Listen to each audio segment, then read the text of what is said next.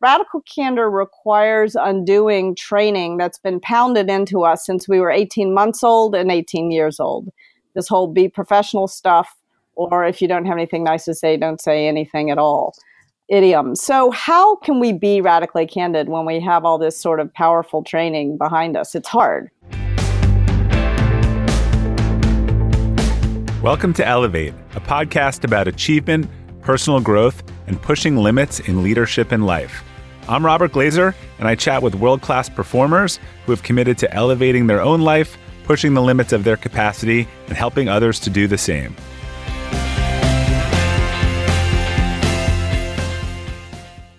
Welcome to the Elevate podcast. Our quote for today's episode is There is no diplomacy like candor. Wise words from E.V. Lucas.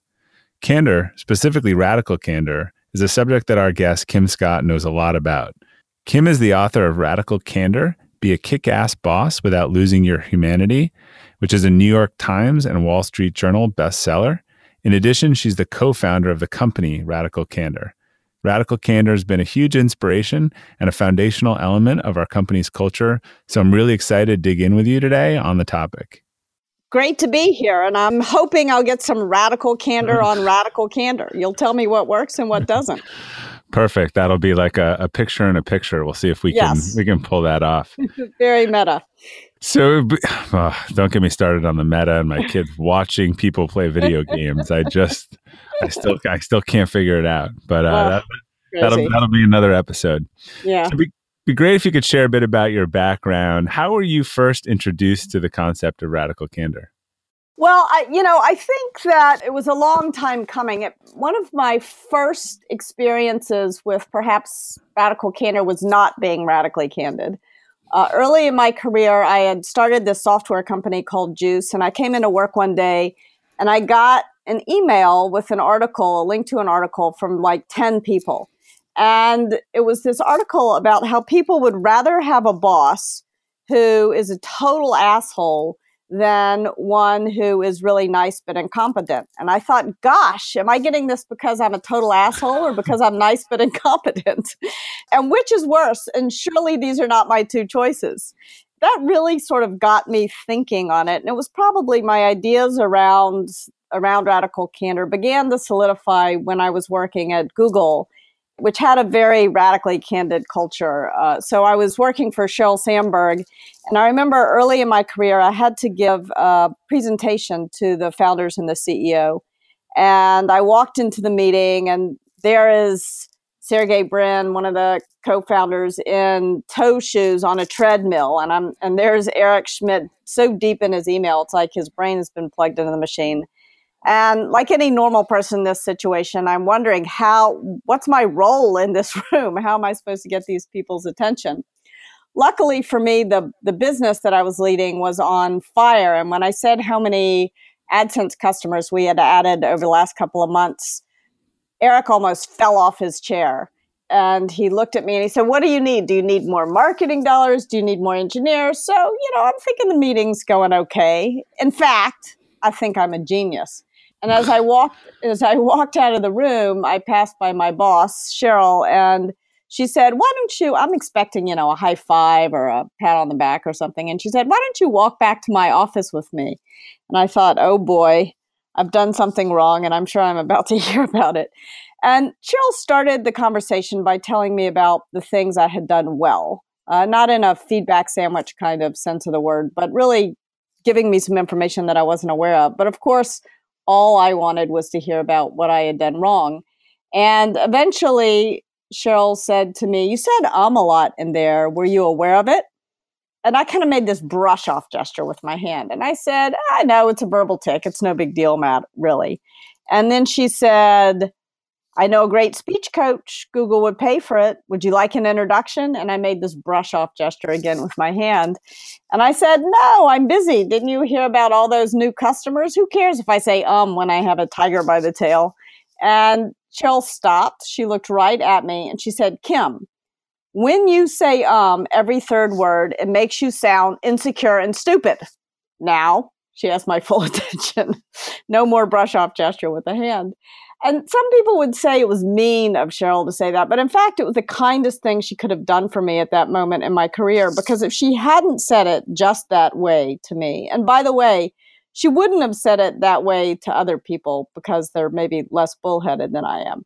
But if she hadn't said it just that way to me, I wouldn't have gone to see the speech coach where I learned that Sheryl was not exaggerating. I really did say um every third word. And this was real news to me because I had been giving presentations my entire career. I had raised millions of dollars for a couple of startups giving presentations. I thought I was pretty good at it. And this got me to thinking, what, why had nobody told me? It was like I'd been walking around my whole career with spinach between my teeth, but nobody had had the common courtesy to tell me. And I realized that it was really two things about Sheryl that made it so seemingly easy for her to tell me, but also so difficult for other people to just say it. And one was that she cared about me as a human being, uh, as a real person, not just as an employee. But also, she never let her concern for my short term feelings get in the way of her willingness to challenge directly. And really, the whole idea of radical candor is based on those two ideas challenge directly and care personally at the same time. So that story went on to launch your passion for radical candor. And I, I love, my team will tell you, I love my two by two matrices. So uh, I was drawn to yours. Yes. so so that, that, those are the two axes of the, of the radical candor. Can you walk us through the, the matrix and then the quadrants and, and how they play out?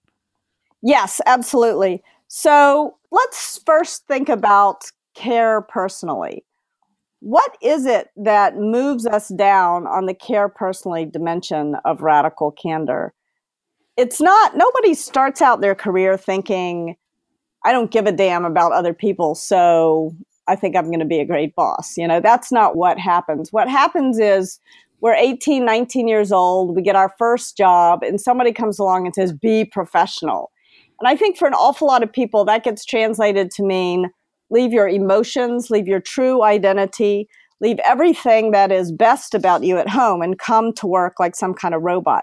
And you can't possibly care personally about others if you're showing up to work like some kind of robot. So that's one problem. The other problem is the challenge directly dimension. Colin Powell said sometimes leadership is the willingness to piss people off.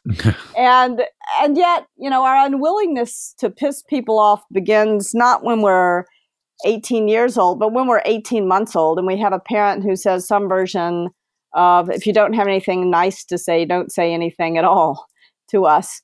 And now all of a sudden, especially if you're a manager, but in general at work to be a good colleague, it's your job to say it radical candor requires undoing training that's been pounded into us since we were 18 months old and 18 years old. This whole be professional stuff, or if you don't have anything nice to say, don't say anything at all idiom. So, how can we be radically candid when we have all this sort of powerful training behind us? It's hard. One of the things that I've done, which I hope makes it easier, is to develop this two by two that you mentioned which sort of points out in strong language what happens when we fail on one dimension or another. So when you do challenge directly, but you fail to show that you care personally, I call that obnoxious aggression. Now, I used to call that the asshole quadrant, but, but I stopped it seemed more radically candid, right? Yeah. But I stopped doing that for a very important reason because as soon as I did that, people would use the two by two to start writing names in boxes. Yeah. and I beg of you, please don't use this two by two that way. It's not, these terms are not sort of labels for other people or a way to judge yourself harshly the way to use the framework is to guide conversations in a better direction. So it's more like a compass. It's not like a Myers Briggs personality test or something like that. So that's obnoxious aggression when you do challenge, but you fail to show you care. Now, very often, once we've been obnoxiously aggressive, once we realize we've been a jerk, the temptation is to move the wrong direction on challenge directly instead of to go the right direction on care personally. And if you do that, you wind up in the worst quadrant of all manipulative insincerity. This is where you neither show you care nor challenge directly.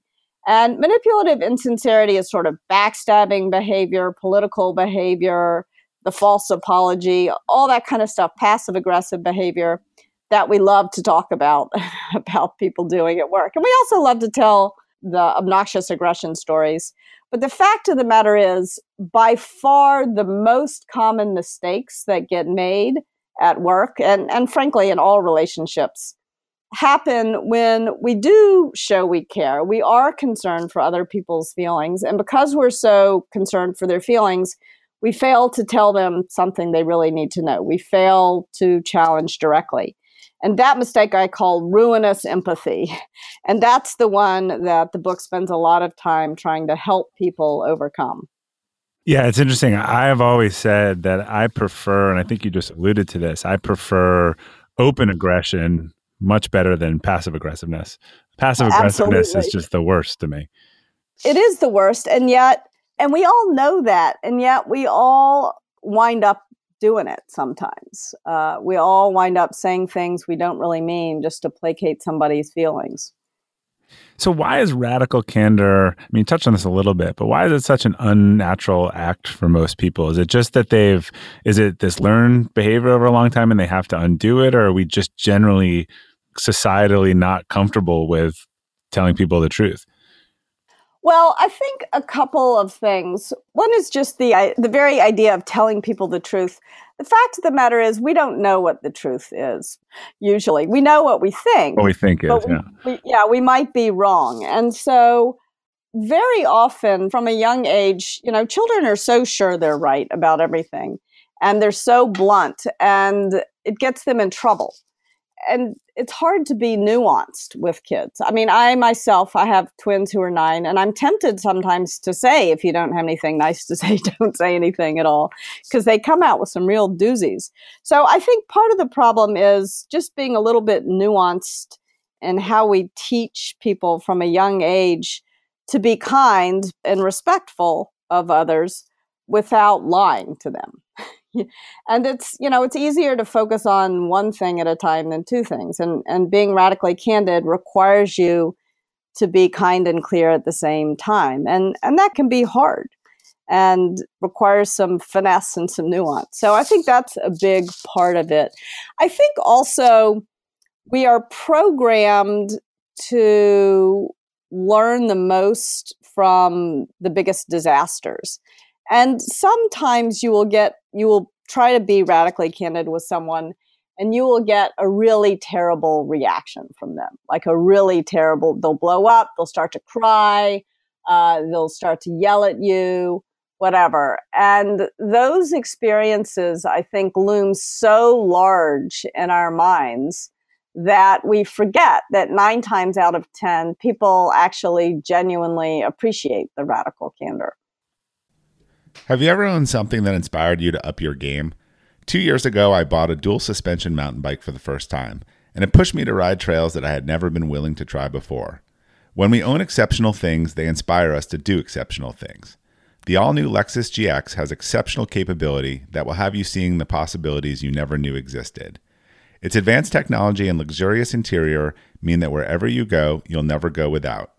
The Lexus GX comes with available dynamic sky panorama glass roof, available front row massaging seats, best in class towing capacity, available 33 inch all terrain tires, and available multi terrain select. I've seen the new Lexus GX popping up all around my town, and not only does it have the capabilities to take you to new places on and off the road, but it's a great looking car. The new Lexus GX is ready to raise the bar for you. Live up to the all new Lexus GX Luxury beyond limits. Experience amazing at your Lexus dealer. Hey, Elevate listeners. Whether you're selling a little or a lot, Shopify is the partner you need to keep the cash register ringing for your e commerce business. Shopify is the global commerce platform that helps you sell at every stage of your business. Shopify helps you turn browsers into buyers with the internet's best converting checkout, 36% better on average compared to other leading platforms. I advise a lot of companies in the e commerce space, and almost all of them have migrated to Shopify. And as a buyer, what I love about buying from Shopify enabled sites is that they already know who I am, and I don't have to create a new account or enter all my payment info. The Shop Pay service makes it faster and easier to buy, which surely helps with conversions. Shopify powers 10% of all e commerce in the US, and Shopify's award winning help is there to support your success every step of the way. Sign up for a $1 per month trial period at shopify.com slash elevate, all lowercase. Go to shopify.com slash elevate now to grow your business no matter what stage you're in. Shopify.com slash elevate. Yeah, and then I think if how you react to it probably determines if you're going to get it the next time, right? Yes, yes. Well, how you react to their reaction. I think there's another problem that I noticed in my career, and it's that a lot of feedback training sort of teaches people to believe that if they say it just right, they can control the other person's reaction. And that's just not true. You can't control or predict how another person is going to react to what you tell them. All you can do is start out sort of gently, notice how they respond, and then move in the right direction. If somebody gets really upset, you can react with compassion. If somebody is blowing you off the way I was to Sheryl, you've got to move out on the on the challenge directly dimension probably more than you're comfortable doing. So I think that sometimes well meaning training on feedback actually further paralyzes people because it leaves them with the sense that if they get a bad reaction they've failed in some way. And that's that's not true. You're going to get tears you're going to get anger you're going to get some emotion. If you tell somebody when their work isn't nearly good enough they care about their work and it's normal that they react. I think one of the best things you can do is just eliminate the phrase, don't take it personally from your vocabulary and react with human compassion. Like, of course, people take it personally. Yeah, that's a crutch phrase. I, there, there, are a couple people on my team who've started with, "Well, if I'm telling you honestly," I'm like, "Well, you got you got to stop saying yeah. that." I, I hope it is honestly. Yes. So for someone who's listening to this and they say, "Oh, that's my boss in the manipulative insincerity quadrant," is it hopeless? What can they do? I mean, how, I mean, do they need to have some radical candor about the way that, that they're behaving? I mean, is that something people really can move themselves away from if they don't want to do it? Yes. So I think you have two questions. One is what happens if your boss is being manipulatively insincere? How can you lure your boss towards radical candor. And the second is what if you self identify that you yourself are being ruinously empathetic or or manipulatively insincere. Is that is that the question? Yeah. The first one was the question. The, the second one's interesting too. If you if you're listening to this in either way you say oh geez i think i've been i think i've been doing that or right. that is my boss. What are the next steps there? Right. So the first step is as soon as you hear this and you start associating one of those phrases I just uttered with a person, stop. You're making the fundamental attribution error, right? You're just saying, oh, this person is that way and therefore they're useless. And if that's your mentality going into the conversation, you're probably not going to move it in a great direction. So you've got to, I think there's there's an order of operations for radical candor, whether you're planning a conversation with your boss, a peer, or an employee. And the order of operations is start by soliciting feedback. Start by asking what you could do or stop doing to make it easier to work with that person because it's very tempting. Usually, most of us in our relationships, especially frustrating relationships at work, have feedback debt. Sometimes there's technical debt, but in relationships, there's feedback debt. And very often we've gotten so frustrated by that other person that all we can do and see in that in our interactions with that person is this thing that frustrates us. So if we take a step back and try to imagine from that person's perspective, what are we doing ourselves that might be contributing to the problem and ask the person and be prepared not to get defensive when, when the person answers you uh, so that you can understand things from the other person's perspective a little bit. So that's the first order of operations. The second thing you should do is focus on the good stuff, not in the feedback sandwich or there's the less polite way of phrasing it, the shit sandwich uh, kind of way, but really focus on the good stuff. What is it about this person that you genuinely enjoy, that you genuinely appreciate? And verbalize that, like give voice to the things that you like about working with that person. Because again, we very often have feedback that we forget all the good stuff because we're so frustrated by the bad stuff. Uh, I had a friend who worked on Wall Street and she got a, a new boss and this guy was known as like the biggest a hole on Wall Street. And that's saying something, right? So she was a little nervous. She was a little nervous about this new boss. And she adopted this mantra there is only love. She refused to talk badly about this guy, even to her husband, and definitely not to anybody at work. She would only say good things. Now, to him, she also said what she appreciated. But having done that, she then told him when he did things that made it impossible for her to be productive at work. And she told him directly. And so once you've solicited feedback, step number one, step number two, think about the things you like and actually give the person some praise. Step number three is to say, there's something that's bothering me. Can I tell you about it?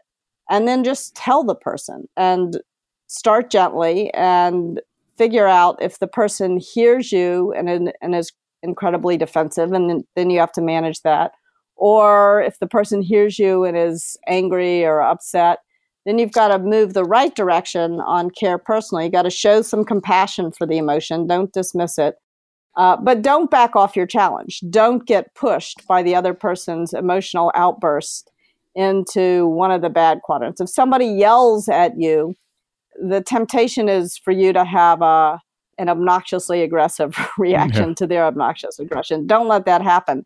Like you can't control someone else's emotions, but if you're batting above average, you can manage your own emotions. And then sometimes you'll tell somebody something. Most often, what happens is you think you've said it so clearly, you've just sort of geared up your courage to say this thing but the person hasn't heard you at all. And now you have to say it again more strongly. And that is hard. Well, one one of the things that we've always tried to stress, and and it, it's kind of an irony, we we've used the situation, behavior, outcome framework in feedback. But I think, and you talked about this in the book, and I'd love to hear some examples for people around. Um, you need to care personally, but you need to depersonalize the feedback when you talked about you've talked about the Sheryl Sandberg example, you know, she said it made you sound stupid, not that you were stupid. I, I think the mistake a lot of people make is impersonalizing the feedback. So, can you give people some examples of the difference between caring personally and then how you depersonalize the feedback so they get at the what is the problem or the outcome with the behavior? Yeah, it's so important because the goal of of feedback is to help people improve, to help people change something. And if you criticize somebody's personality, it's really hard to change your personality. so if you say the problem here is you're negative, maybe the person feels, yes, you're right. I do, I, I do kind of have a negative personality and it's hopeless. So you want to make sure that you're you're giving feedback. I mean, there's, as you say, there's a world of difference between Sheryl saying to me in the meeting, that's the situation, and by the way, she doesn't have to describe the situation in great gory detail because she's giving the feedback right away so that yeah. it's more efficient. When you say um, every third word, that's the behavior. It made you sound stupid. World of difference between saying that and saying, Kim, the problem here is you're stupid. Because, like, if that really is the problem, there's not much I can do about it.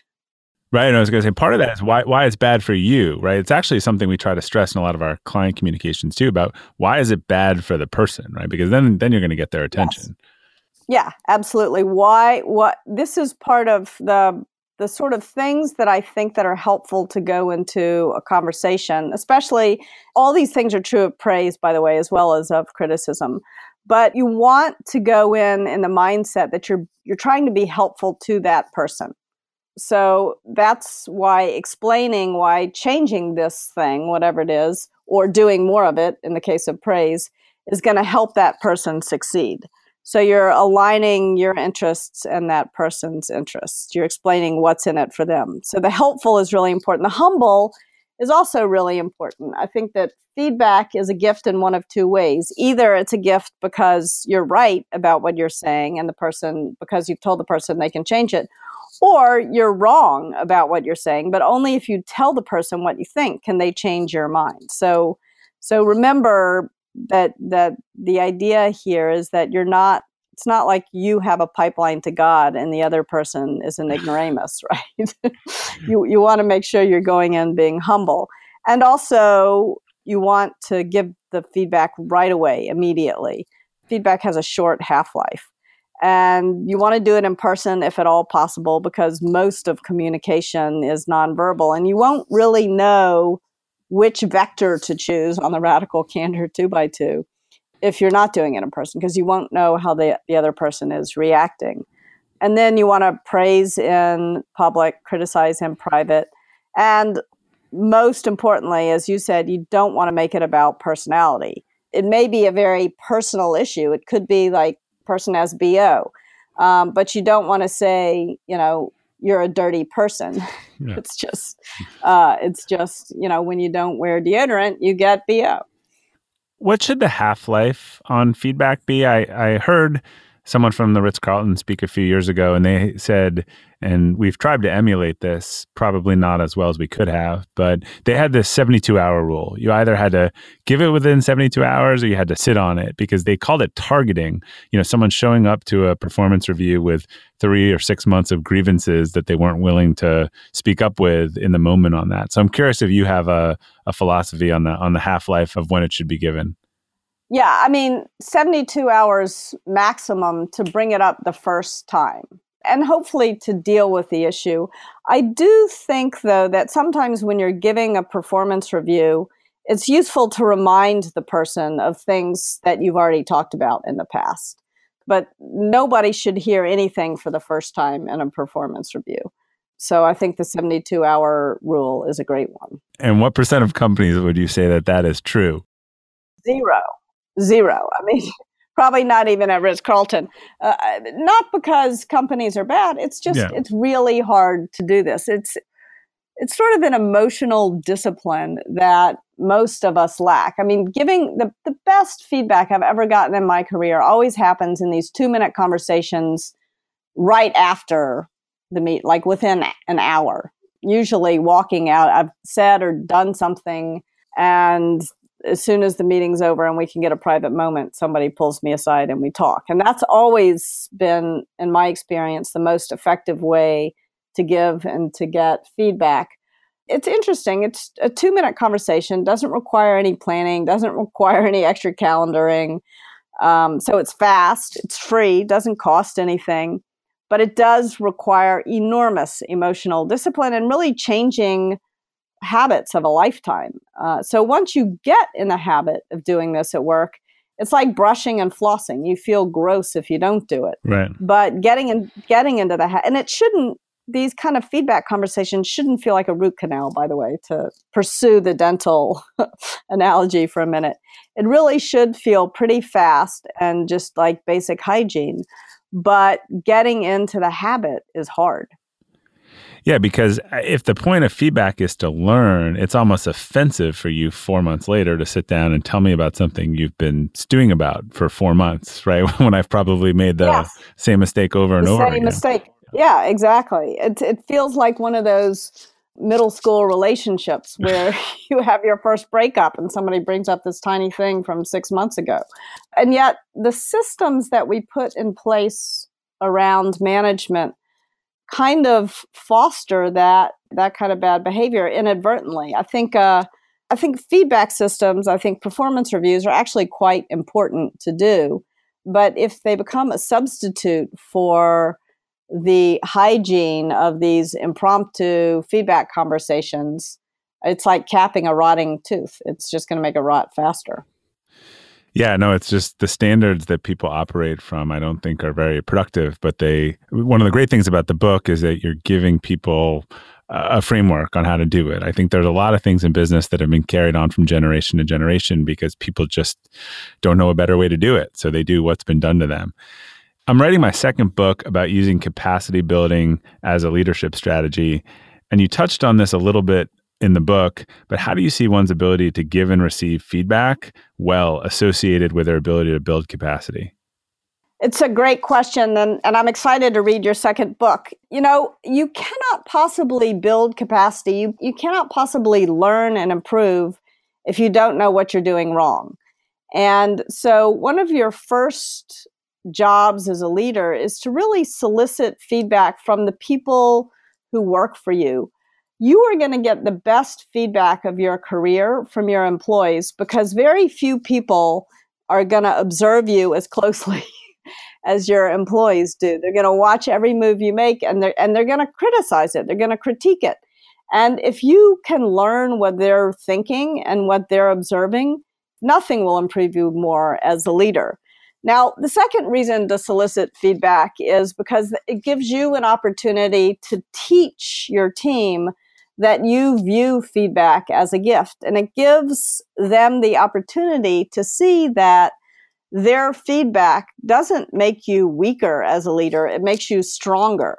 That your willingness to hear about mistakes you're making is the source of your strength. And that's going to make them, in turn, much more willing to hear feedback from you and from their colleagues. And and it's really around soliciting feedback as a leader that you build that culture of feedback. That's the right place to start. I mean, you've got to give it too, but yeah. start by soliciting it learning to give it is probably in, in terms of if you're going to improve as a leader and you can't give it then you're you're already cutting yourself short there yes exactly but start by learning to take it don't dish yeah. it out until you prove you can take it all right we're going to take a quick break for a message from our sponsor and we'll be right back with kim hi i'm adam grant as a wharton psychologist i've spent most of my career studying two big questions how do we unlock original thinking and build cultures of productive generosity with those questions in mind, I recently co founded a pretty extraordinary community dedicated to discovering groundbreaking ideas while trying to make the world a better place. It's called the Next Big Idea Club. Together, my friends Malcolm Gladwell, Susan Cain, Dan Pink, and I search far and wide for the eight most original, most essential nonfiction books of the year, and we send them straight to you. We also interview the authors, and we send you the key insights across video, audio, and text formats. And remember, this is a book club, so when you join the exclusive online forum, you get the chance to discuss every season's selections, not just with other members, but also with me, Malcolm, Susan, and Dan. Get insider insights from Dan Pink, Malcolm Gladwell, Susan Cain, and Adam Grant, and sign up for the Next Big Idea Club today at www.nextbigideaclub.com slash 10 off and get 10% off your subscription. Welcome back, everyone. So, Kim, one of the things you talked about in the book was this notion of A player and B player and C player and how that's a, a, lot misused. And you talked about the concept instead of, of rock star and, and superstars. It really helped me think about how we think about that, particularly in a company that's always growing. And I think it's an open debate around you can't have everyone always wanting uh, better because you need people who want to you know operate where you are today so can you can you walk through the difference between rock star and superstar a bit Sure, absolutely. I mean, my fundamental belief here is that there's no such thing as a B player. And it's just a cop out to dismiss people as B players. Every single human being has real potential to be great at some kind of work one of the most offensive experiences of my career was when I was working with a leader.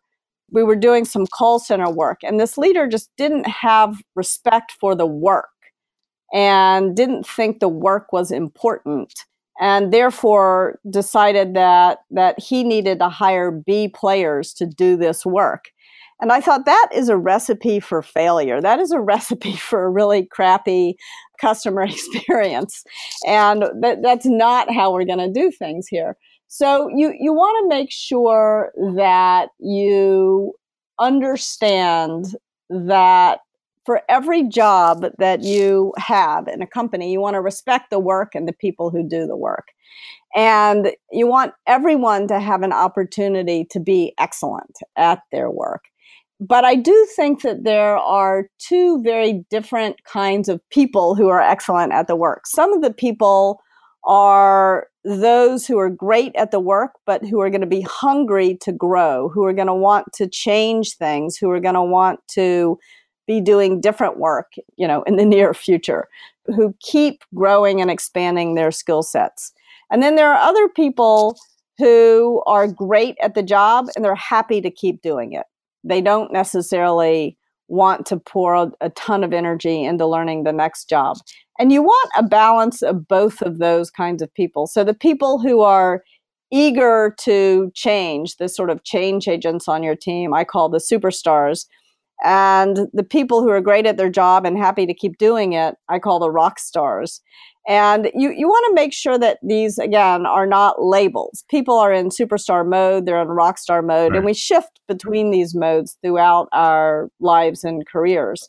And you want to make sure you're creating the opportunity for people to be flexible and to shift between these these kinds of roles in their careers. But you you want to make sure that you're managing these two different kinds of outstanding performers very differently because if you push people when they're in when they're in rock star mode to be learning the next job, you're going to push them away.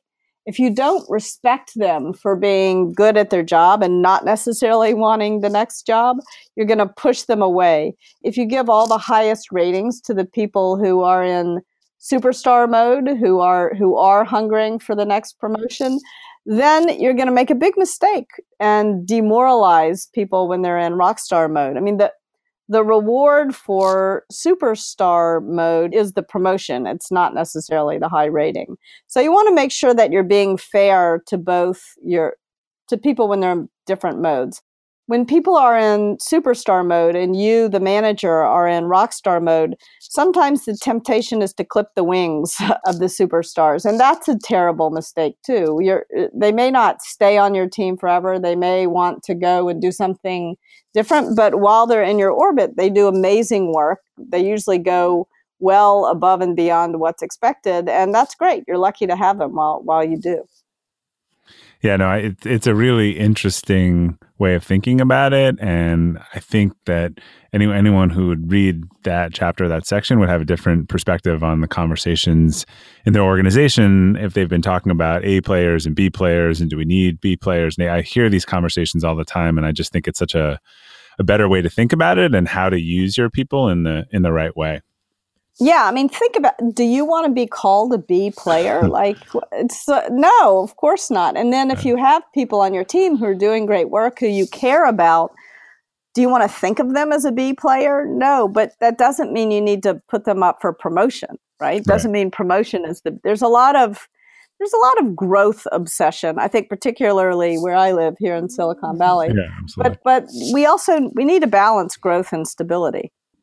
When you're hiring for your small business, you want to find quality professionals that are right for the role. That's why you have to check out LinkedIn Jobs. LinkedIn Jobs has the tools to help find the right professionals for your team faster and free.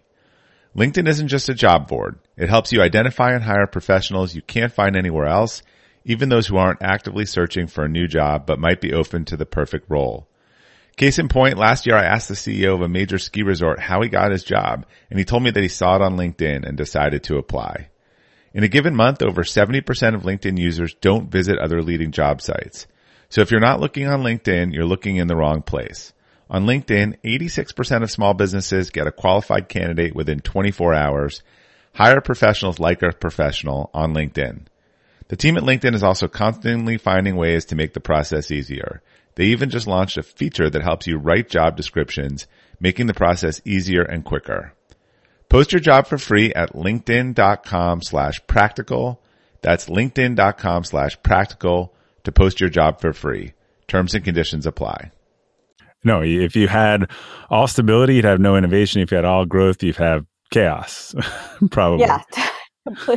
yeah. Um, and, and exhaustion and burnout and, you know, so, so you need both. You need both in your, in your life. You need both in your work. You need both on your team. Sounds like another two by two matrix that, yes. can, that might be coming. One of the areas where I think companies really struggle with candor is in how people leave the organization, either voluntarily or involuntarily. We've tried mm-hmm. to use candor specifically in the development of what we call our mindful transition program, which is our moonshot to eliminate two weeks' notice. Yes. Why is it so hard for employees and employers to be honest when something is not working out for either side? Well, I mean, the very worst part of being a manager is having to fire people. When you're having to fire someone, it's generally emotionally traumatic for that other person and emotionally traumatic for you. You, as a leader, feel like in some way you failed to quote unquote save the person, which is a crazy way to look at it. But even great leaders often do. They feel they get their egos attached with helping somebody else succeed in a job that just may not be right for them for whatever reason. It's brutal to watch the emotions that it causes in the other person when you when you have to fire them. So it's totally understandable that we run and hide in euphemism around leaving eh, you know when when and if you're quitting a company you know there's all this don't burn bridges. You want to leave on a good note. And very very few companies are good at really doing exit interviews because it is an opportunity to learn what is going badly in your organization when somebody leaves. But it's you know again it's all these all these emotions get you know wrapped up in a in a tight knot. So if you can just sort of pull them apart like any problem you want to make sure that you are are parsing it and breaking it apart into its smallest parts in order to solve it but isn't giving two weeks notice in itself almost burning bridges in some cases? Like I, I like to give the analogy that if you're in a marriage, and I understand there's some paradigm here and some fear on behalf of the employee, but if you're in a marriage and you're like, you know what, I'm I'm I'm moving in two weeks and I have a new partner and we bought a house, and this is the first that yeah. anyone heard about it. You, the, the, it, yeah. it, seems so. It would seem so silly in the relationship context, but I feel yeah. like it. it well, that happens. It, it does happen, but happens a lot more in in the work context where eh, the employee just couldn't have that radical candor conversation around being in the wrong thing, being unhappy. Someone in their family was mm-hmm. moving. They just I don't know whether they couldn't have it or they're not sure that the organization would be receptive to it. Well, I think the onus is on the leaders at a company to create an environment where it's safe to speak truth to power. Yeah. Uh, for sure. I think also very often people are afraid that the choice of the date will be taken away from them. And that if they say what they're unhappy about, they'll get fired. So they want to they want to set up they want to make sure that they have an exit plan. Yeah. And I think it's really important for leaders to make it clear to people that it's okay to leave. It's okay to be unhappy. But you've got to prove that you're not going to pull the rug out from under people. That does take time, but it's absolutely doable. Uh, again, a lot of this goes back to soliciting, getting good at soliciting impromptu feedback as a leader. Another thing that I've noticed is that I've gotten the best feedback from people when they're mad at me, but it's tempting to avoid people when you know they're mad at you. So if you yeah. as a leader can manage not to get triggered yourself, but go and talk to people when you know they're angry at you, you'll often hear about problems much earlier on. And, you know, there's also this denial. It's so hard to lose an employee, and you just are hoping it won't happen. Yeah. So often you kind of see that there's a problem, but you don't ask. You don't ask why or what's going on. And that's a terrible mistake.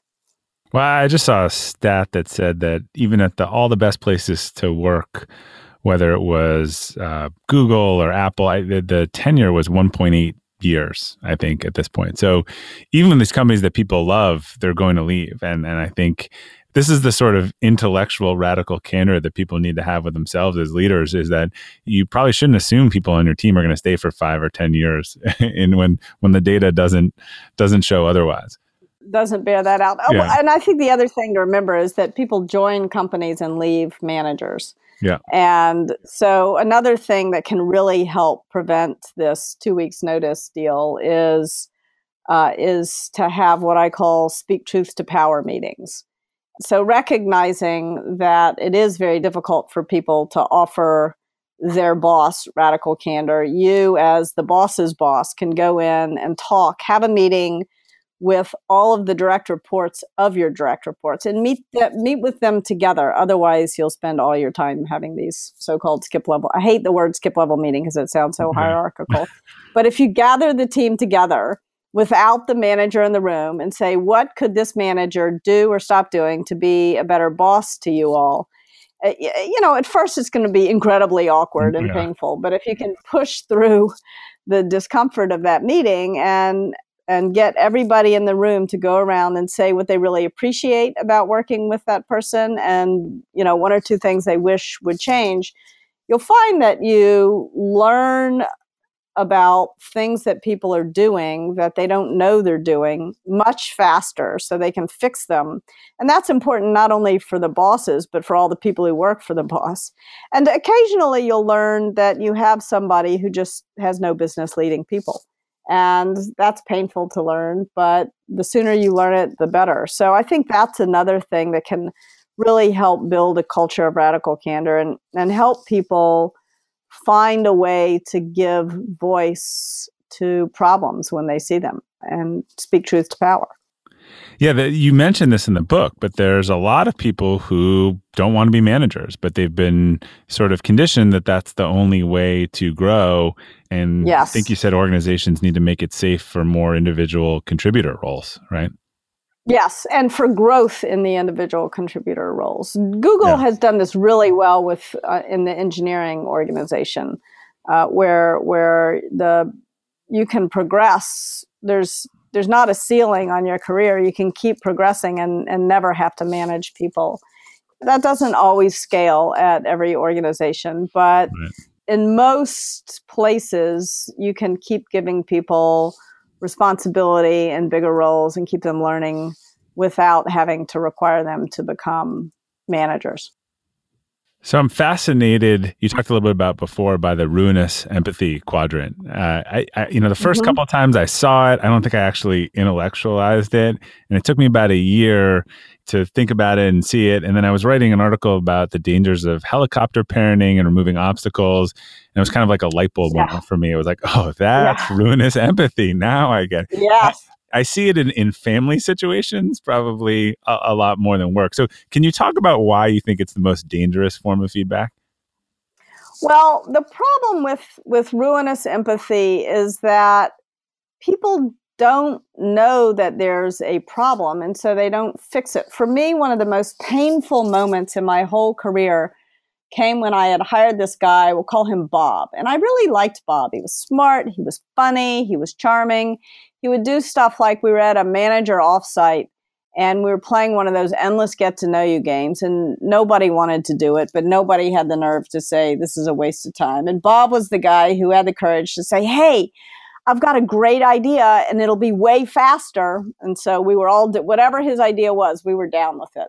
And bob said let's just go around the table and tell each other what kind of candy our parents used when potty training us. Weird, but fast. And then for the next 10 months, every time there's a tense moment in a meeting, Bob would whip out just the right piece of candy for the right person at the right moment. So, anyway, we liked Bob. He was quirky, he was fun to work with.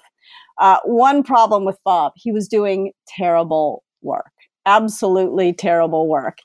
And I, I, was puzzled about what was going on. He had this amazing resume, all these past accomplishments. I learned later the problem was he was smoking pot in the bathroom three times a day, which maybe explained all that candy. But anyway, I didn't know any of that at the time. All I knew is that he would hand stuff into me and there would be shame in his eyes. And instead of telling him that his work wasn't nearly good enough, I would say something like, Oh, Bob, this is such a great start you're so awesome. You're so smart. We all love working with you. Maybe you can make it just a little better, you know, because I didn't want to hurt his feelings. Of course, he never does make it better. And all his colleagues are having to cover for him and redo his work. And this goes on for 10 months. And eventually the inevitable happens. And I realize if I don't fire Bob, I'm going to lose my best employees. And so I sit down to tell Bob where things stand.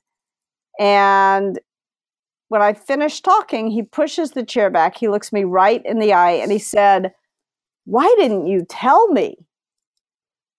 And as that question is going around in my head, he said, Why didn't anyone tell me? I thought you all cared about me.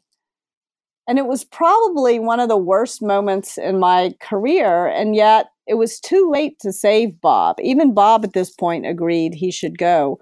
All I could do in, in that moment was make myself a very solemn promise that I would never make that mistake again. And and that's why I wrote the book Radical Candor and came up with a framework so that I can help you avoid those Bob moments because they're terrible.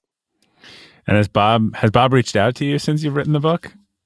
Bob has not. Bob is not. Although I do I do happen to know that he's doing well. He's in a good job and he seems to have gotten his pot habit under control. Good. Well, yeah, I read a comment that you made about how radical candor was depicted recently in the show Silicon Valley, and you you, you weren't very yeah. ha- you weren't very happy about it. So, uh, well, I wasn't that unhappy because it sold a lot of books. Uh, it like doubled our sales that week. But yeah, no, it, it was definitely obnoxious aggression mistaken for radical candor, and that is a very common mistake. It's one of the most painful things that happens. Like I'll I'll walk into a room and somebody will say, "In the spirit of radical candor," and then they proceed to be a total jerk. Yeah, and that's not radical candor. That's obnoxious aggression. so I probably got a little defensive about it. That's what I was going to ask you. How, how do people not go back after listening to this discussion or the book, and, and how do they really draw that line? Oh, I'm going to just start telling everyone and everything that's on on my mind. You know, what what are some guideposts to let them know that they're operating in the right quadrant and not the wrong quadrant? Well, you know, there's no universal measure for radical candor. It gets measured not at your mouth, but at the other person's ear. Yeah. So the the only way that you can know that you're being radically candid and not obnoxiously aggressive, or radically candid and not ruinously empathetic, is to gauge the other person's reaction to ask the other person how it's going from their perspective. You know, it's hard to know what's going on at somebody somebody else's ear. You know what your intentions are. If you're self-aware, you know what your intentions are and you know what's coming out of your mouth, but it's hard to know how it's getting interpreted. So that's why sort of slowing down, asking a, a shared vocabulary can be very helpful like it's hard enough to give feedback and then to ask for feedback on your feedback starts to feel really tedious. So it's useful to be able to have a shortcut for those conversations. And that's part of the reason why I think the framework is helpful. Uh, if, you see that somebody's not reacting well to some feedback you're giving them, you can just ask, say, how, you know, I feel like maybe I'm being obnoxiously aggressive here. How could I say this better? Uh, or I feel like I'm not getting through to you. Uh, and if I don't say it more strongly, I'm going to wind up being ruinously empathetic, but I'm going to feel mean if I do say it more strongly. Like, what's a better way to get through to you? Can be very, very helpful. You frequently post radical candor tips on Twitter. And a recent one I saw yes. was around the topic of giving praise and what to do if someone is remote. It caught my eye because our company is mostly distributed. So, have you found that it's more challenging for companies to care personally and challenge directly with remote workers? Yes. I mean, so much of communication is nonverbal, is seen with body language or facial expression. And so, if you're not in the same place, it's way harder to gauge the other person's reaction. But it's not impossible. One of the things that I have found is that there's a hierarchy of medium.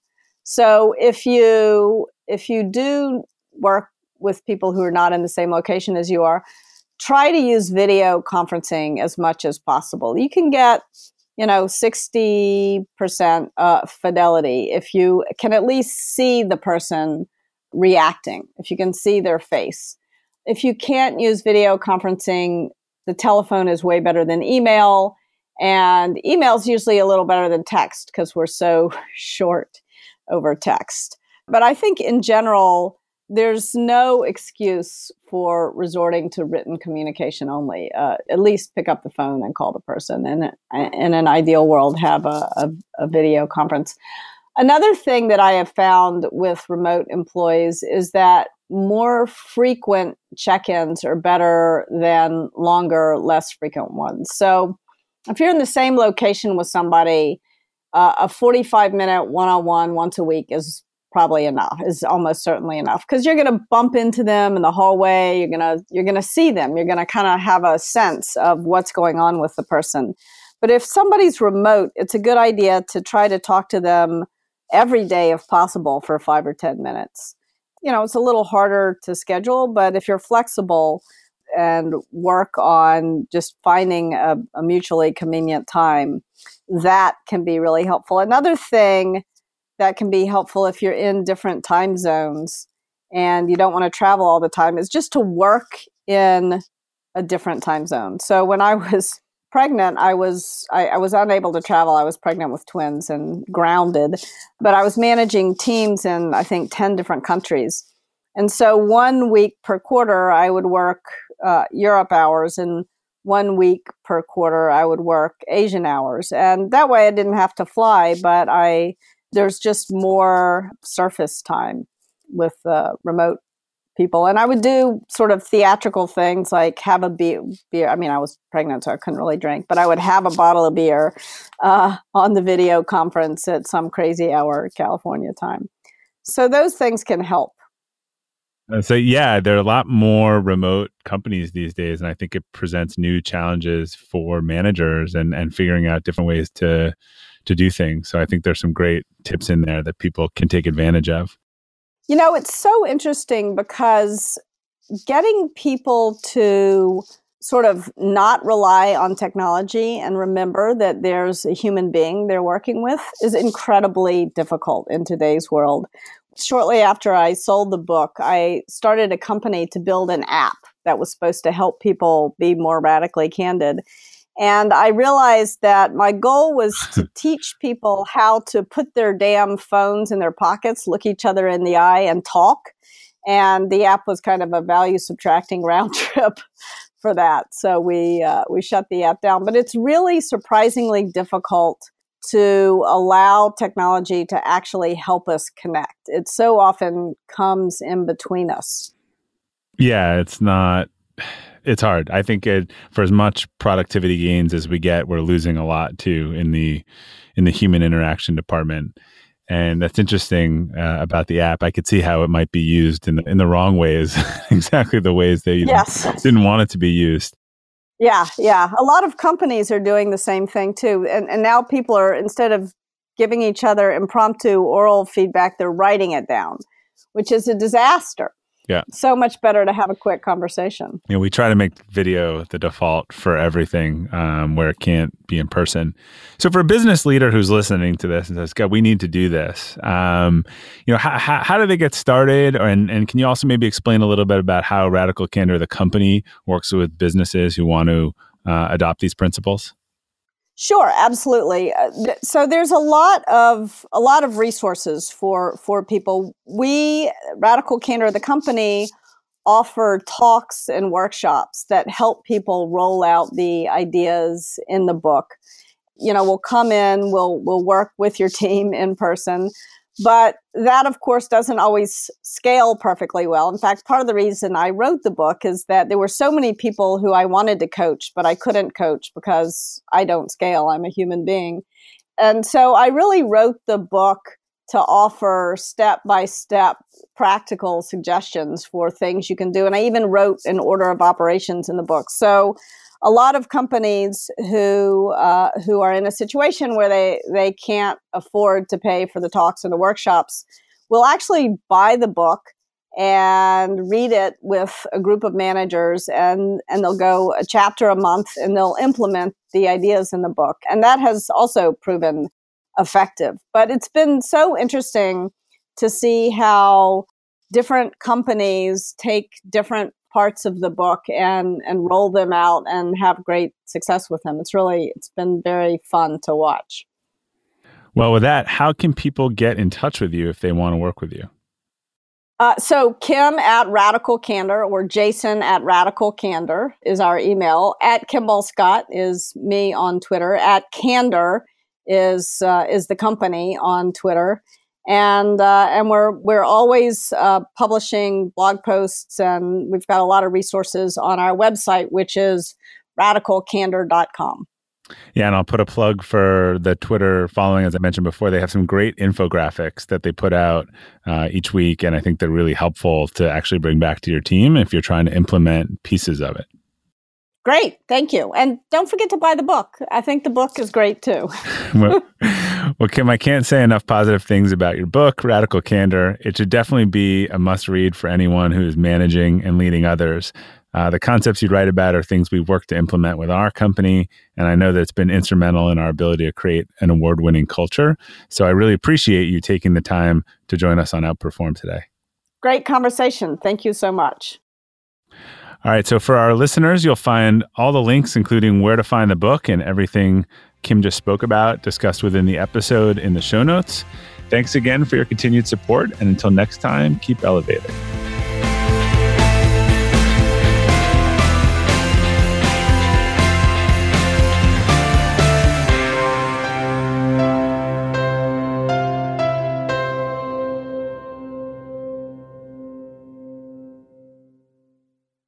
This episode is brought to you by the Yap Media Podcast Network. I'm Hala Taha, CEO of the award winning digital media empire, Yap Media, and host of Yap Young and Profiting Podcast, a number one entrepreneurship and self improvement podcast where you can listen, learn, and profit. On Young and Profiting Podcast, I interview the brightest minds in the world and I turn their wisdom into actionable advice that you can use in your daily life. Each week, we dive into a new topic like the art of side hustles, how to level up your influence and persuasion, and goal setting. I interview A list guests on Young and Profiting. I've got the best guests, like the world's number one negotiation expert, Chris Voss, Shark Daymond John, serial entrepreneurs Alex and Leila Hormozi, and even movie stars like Matthew McConaughey. There's absolutely no fluff on my podcast, and that's on purpose. Every episode is jam packed with advice that's going to push your life forward. I do my research, I get straight to the point, and I take things really seriously, which is why I'm known as the podcast princess and how I became one of the top podcasters in the world in less than five years. Young and Profiting Podcast is for all ages. Don't let the name fool you. It's an advanced show. As long as you want to learn and level up, you will be forever young. So join Podcast Royalty and subscribe to Young and Profiting Podcast, or YAP, like it's often called by my YAP fam, on Apple, Spotify, Castbox, or wherever you listen to your podcasts.